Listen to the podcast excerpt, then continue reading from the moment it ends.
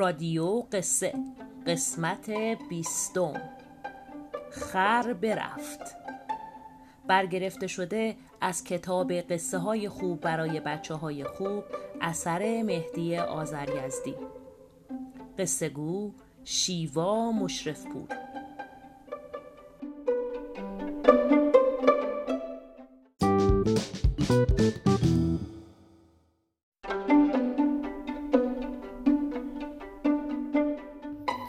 با نام و یاد خدای بخشنده مهربون. یکی بود یکی نبود. در زمانهای قدیم مرد مسافر سوار الاغش شده بود و سفر می‌کرد. اون تو این دنیای بزرگ از مال دنیا فقط همین الاغ رو داشت. مرد الاغش رو خیلی دوست داشت بچه ها چون جوون و سرحال بود و تند راه می‌رفت. مرد مسافر رفت و رفت تا به یک کاروان سرا رسید. تصمیم گرفت کمی استراحت کنه تا الاغش هم کمی خستگی در بیاره. مرد مسافر وقتی وارد کاروانسرا شد دم در اونجا الاغش رو به نگهبان اونجا سپرد تا اون رو به طویله ببره و تا وقتی که اونجاست از اون مراقبت کنه. کسایی که توی کاروانسرا بودن از ورود مرد به جمعشون خوشحال شدن. اونها نگاهی به الاغ مرد انداختند و به مرد گفتند عجب الاغ جوون و سرحالی داری. مرد مسافر گفت بله خیلی هم تند و خوب راه میره. یکی از مسافرها گفت شب رو اینجا پیش ما بمون فردا صبح به سفرت ادامه بده. ما هم با هم سفر می‌کنیم و امشب اینجا هستیم. مطمئن باش بهت خوش میگذره.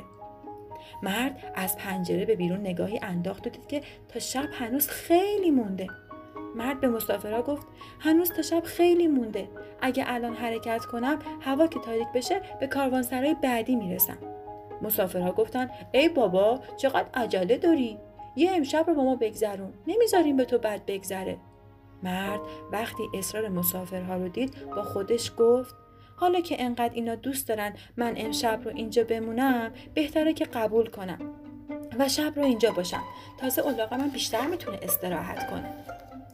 کم کم خورشید از پشت کوه پایین اومد و آسمون رو به تاریکی می‌رفت همه مسافرها دور هم نشسته بودند و حرف می زدند. هر کسی یه چیزی می گفت. یکی از زندگی خودش حرف می زد، یکی داستان تعریف می کرد و یکی شعر می خوند. مرد مسافر خوشحال بود که شب رو اونجا بونده. اون با اینکه مسافرها رو تا به حال ندیده بود اما با اونها احساس صمیمیت می‌کرد اونها حرف زدند و گفتند و خندیدند تا موقعی که وقت شام شد سفره پهن شد و خوراکی های خوشمزهی سر سفره گذاشتن همه اهالی کاروانسرا مرد مسافر رو خیلی تحویل می گرفتن و بهترین قسمت غذا رو برای اون می گذاشتن. اونها با اون حرف می زدند و نمیذاشتن لحظه ای ساکت باشه. مرد مسافر که مدتی بود که توی سفر بود و غذای خوشمزه ای نخورده بود حسابی غذا خورد. بعد از غذا دوباره همه دور هم جمع شدند و شعر خوندند و حرف زدند.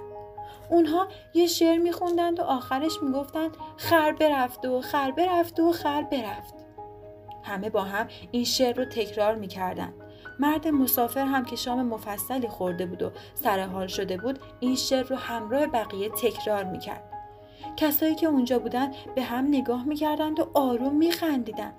اما بچه ها مرد مسافر متوجه نبود و مرتب تکرار می‌کرد. خر برفت و خر برفت و خر برفت.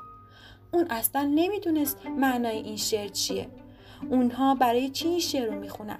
اونها تا دیر وقت بیدار بودند و حرف می‌زدند و شعر میخوندند و دور هم خوش بودند تا اینکه صبح شد. مرد مسافر دیرتر از بقیه بیدار شد. وقتی به طویله رفت که الاغش رو برداره دید ای داده بیداد الاغش توی طویله نیست.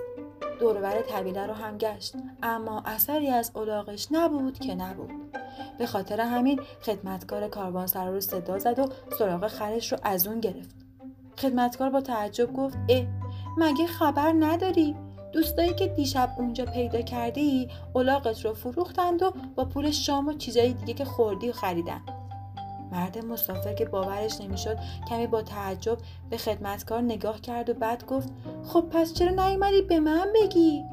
خدمتکار قسم خورد و گفت من چند بار اومدم که قضیه رو به تو بگم اما دیدم که تو همصدا با اونها بلندتر و خوشحالتر از اونها میگی خر برفت و خر برفت و خر برفت.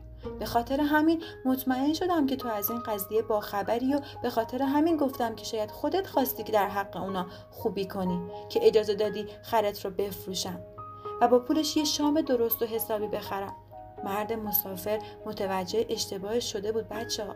فهمید که تقلید کورکورانه این بلا رو سرش اوورده اون وقتی که اون شعر رو همراه با مسافرات تکرار می‌کرد و خنده های اونها رو می‌دید متوجه منظور اونها نبود. اونها داشتن به سادگی و نادونی مرد میخندیدن ولی اون متوجه این قضیه نشده بود. مرد مسافر با پای پیاده از کاروانسرا بیرون اومد. اون تصمیم گرفت که از این به بعد حواسش رو بیشتر جمع کنه و بیهوده و علکی و ندونسته از کسی تقلید نکنه. موفق باشید بچه ها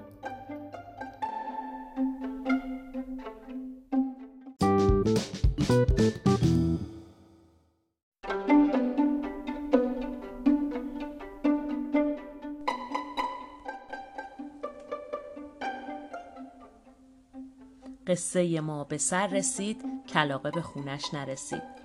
خب دوستای عزیزم از این قصه لذت بردین؟ چه چیزایی از اون یاد گرفتید؟ می‌تونید در مورد این قصه با پدر و مادر و یا مربیای خودتون صحبت بکنید همینطور می‌تونید نظراتتون رو برای ما هم ارسال کنید ما خیلی مشتاق هستیم که نظرات شما رو بشنویم تا قصه دیگه خدا نگهدار